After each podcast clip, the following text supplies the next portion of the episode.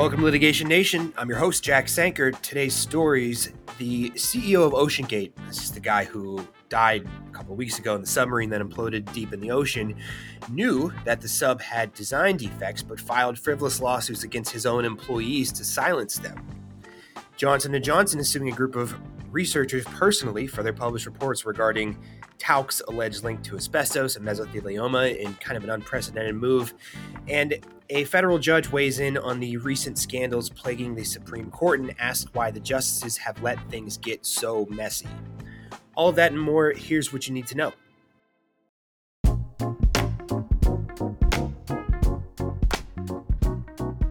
Up first, you remember the Titan submersible that imploded while it was on its way to tour the wreck of the Titanic a few weeks ago? Well, apparently, the billionaire CEO of OceanGate, his name was Stockton Rush, which is like the most billionaire name ever, knew of the design flaws in the sub, but he silenced his critics, uh, one at least with a frivolous lawsuit. Now, the Daily Beast has a write up on the SLAPP suit filed by Rush against his early critics. For those of you that don't know, SLAPP is an acronym. It stands for Strategy Lawsuit Against Public Participation. And the Daily Beast gives a decent definition that I'll read to you. A slap is a meritless lawsuit or merely threatened not to vindicate any rights, but instead to silence its targets by imposing or threatening to impose a substantial cost and burden of litigating. The goal is not to win the case, the process is the punishment. Politicians use them to punish rivals or journalists for unflattering commentary.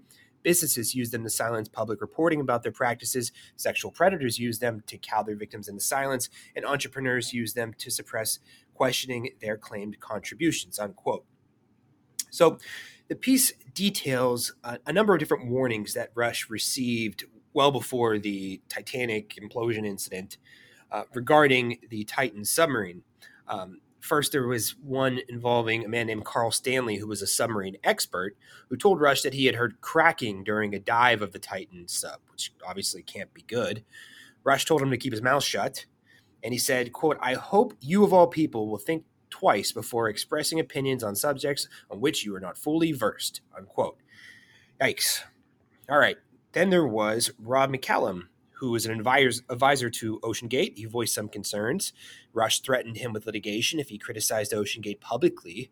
And then there's OceanGate's own employee, David Lochridge, former director of marine operations and sub pilot, who wrote a detailed inspection report of the vessel's defects, for which he was fired by Rush. Now, eventually, OSHA got involved and was investigating OceanGate, probably tipped by Lochridge, at which point Rush, through his attorney, threatened to sue him, take measures to destroy his professional reputation, and accuse him of immigration fraud if he didn't withdraw the OSHA complaint. And Rush did. He did file the lawsuit against Lochridge, and I looked at the complaint. Frankly, it's it's garbage. Six count complaint alleging immigration fraud unjust enrichment, breach of contract, pled pretty poorly, I might add. Um, the thing just screams frivolity. Anyways, poor Mr. Lochridge was dragged through the mud, financially ruined. He eventually capitulated and withdrew his OSHA complaint to settle with OceanGate. Now, there's no way to know whether the OSHA investigation would have prevented the tragedy from a few weeks ago, which killed Rush and his passengers, but it might have and the SLAPP suit filed by Rush against Lochridge had its intended effect. It swept the design issues of the sub under the rug until it was too late. Now, I don't want to say this is karmic justice, and a lot of people have been dancing on this guy's grave lately, and, and I don't I don't want to do that. But there's some level of irony here, right? It does go to show that bad actors with money can abuse the judicial system, and that we probably need to do a better job which would include passing the federal anti SLAPP law that has been proposed in every Congress since 2009 to present, but never passed.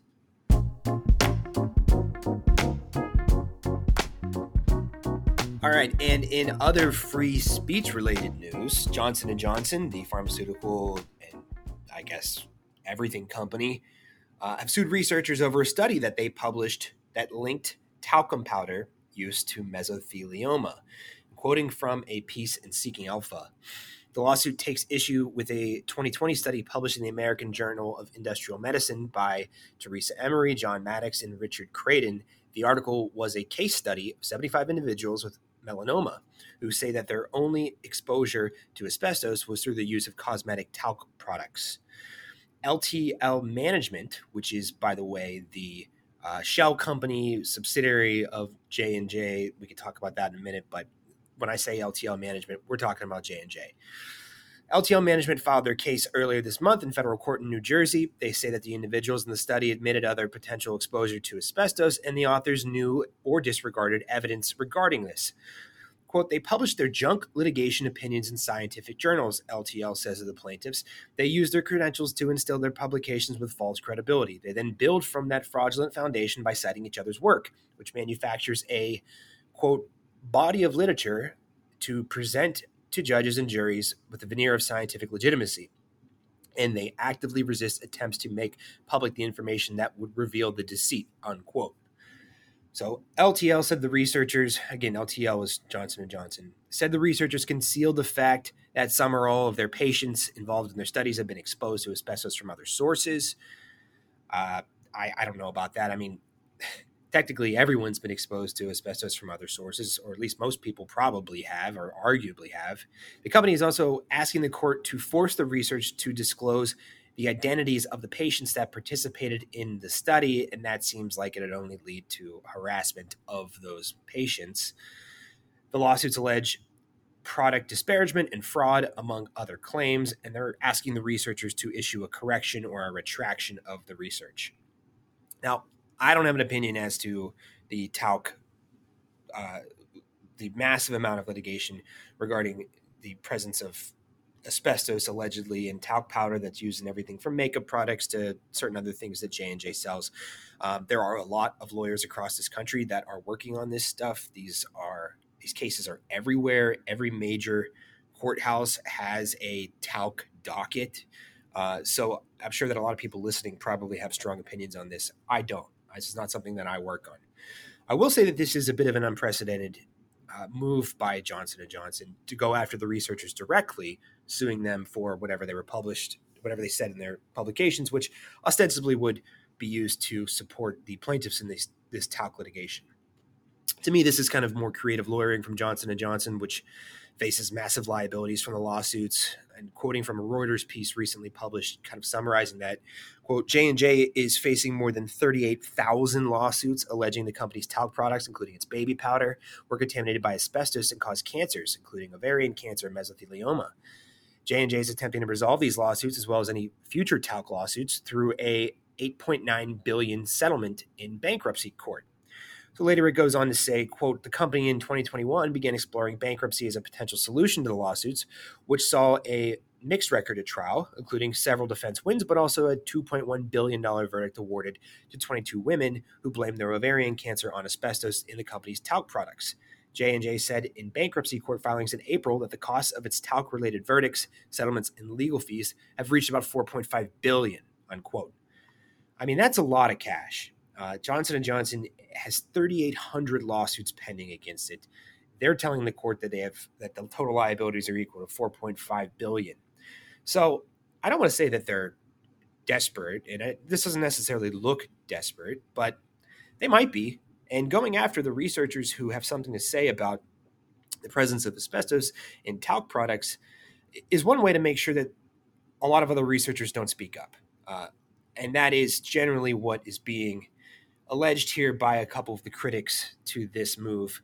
Going back to that Reuters piece, Adam Zimmerman, who's professor at the University of Southern California Gould School of Law, said that companies rarely file lawsuits over research they disagree with. It would be very difficult for LTL to prove that the researchers intentionally harmed J&J's reputation, which is required for product disparagement cases in New Jersey. But the company may view the lawsuits as a way to discourage other researchers or reclaim the narrative about talc safety, Zimmerman says. When a, when a litigant starts suing opposing experts, that's very aggressive, he said. It sends a message that the gloves are off. Unquote. I, I agree with that. I think that this move by Johnson Johnson to go after the researchers directly is definitely meant to have a chilling effect on whether anyone else is going to even do research into this area. If if publishing your findings, and, and I'm assuming, by the way, that the researchers are acting in good faith, which I know that Johnson and Johnson disagrees with, but let's assume that they are merely publishing a finding that is can be used by someone else to argue that a product is dangerous or unsafe or whatever can be grounds for a lawsuit. Um, yeah, that is that is something that uh, would have a chilling effect on that research. And I think that is the point here. I think it's exactly what J and J is trying to do, is to make sure that those who publish things negative about their products or the components of their products or the sources of the components of their products or whatever you want to call the talc here, um, think twice before they put something out there. So, uh, in any event, the researchers suing the researchers being sued in this case probably have strong legal defenses. Um, I would not be surprised for this case to get dismissed at the pleading stage, but again, as we mentioned earlier, the point of these lawsuits, like in the OceanGate lawsuit against the employee, the point is not necessarily to win; it's just to cause harm and frustrate and to uh, bury the individual plaintiffs with paperwork and legal bills.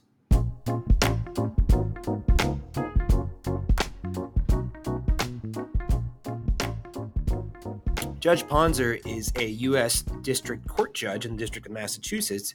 And it begins his piece in the New York Times with, quote, what has gone wrong with the Supreme Court's sense of smell, unquote. Now, he suggests that the Supreme Court should draft ethical guidelines, even non binding ones. Uh, but he recognizes that that's unlikely that they will. And the reasons he offers are that it would probably further politicize the court and kind of by admitting that the court needs ethical guidelines at all, you're sort of tacitly admitting that the individual justices can't be trusted to act ethically without them. So it's going to be difficult in my mind for the justices to cop to that and then adopt something that, you know, is going to make them look bad.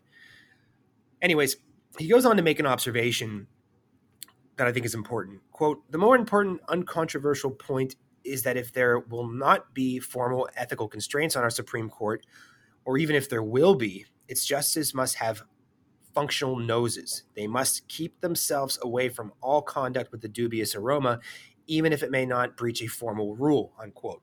And he goes on to tell a useful anecdote that illustrates this point. Quote, many years ago, as a new federal magistrate judge, I was chatting about our kids with a local attorney I knew only slightly. As our conversation unfolded, he mentioned that he'd be planning to take his 10 year old to a Red Sox game that weekend, but the plan had fallen through. Would I like to use his tickets? he goes on. Moreover, the seats at Fenway Park, like the more expensive seat on the private jet used for free by Justice Samuel Alito on his Alaska vacation, would go empty if I didn't take them. Who would be harmed? And later he says, To my chagrin, as I pondered the situation, I became aware of an aroma of something off. It wasn't that the lawyer had evil intent, it was that I was approaching a boundary. Silently gnashing my teeth, I turned the tickets down.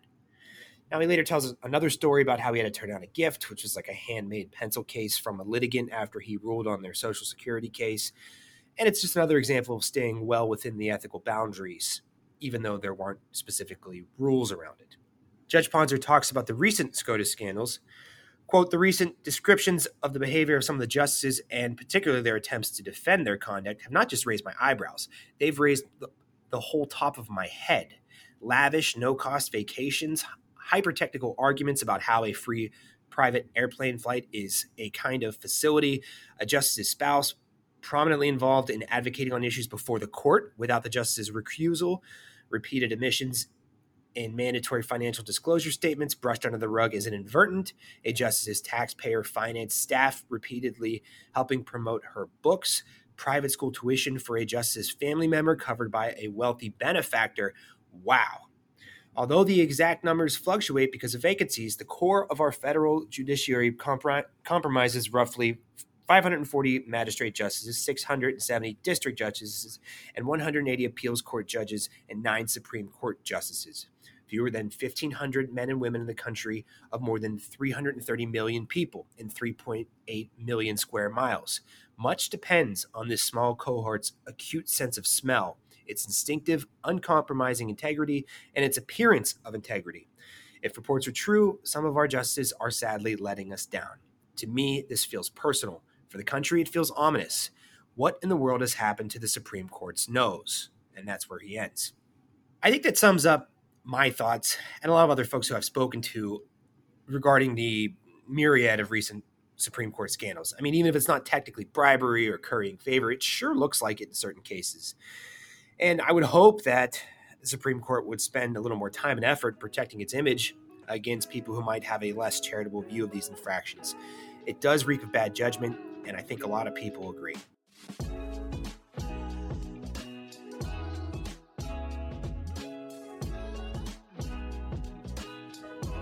All right, everyone, that's the show. Thanks for listening. As always, remember you can find us on Apple Podcasts, Spotify, YouTube, wherever you get your podcasts.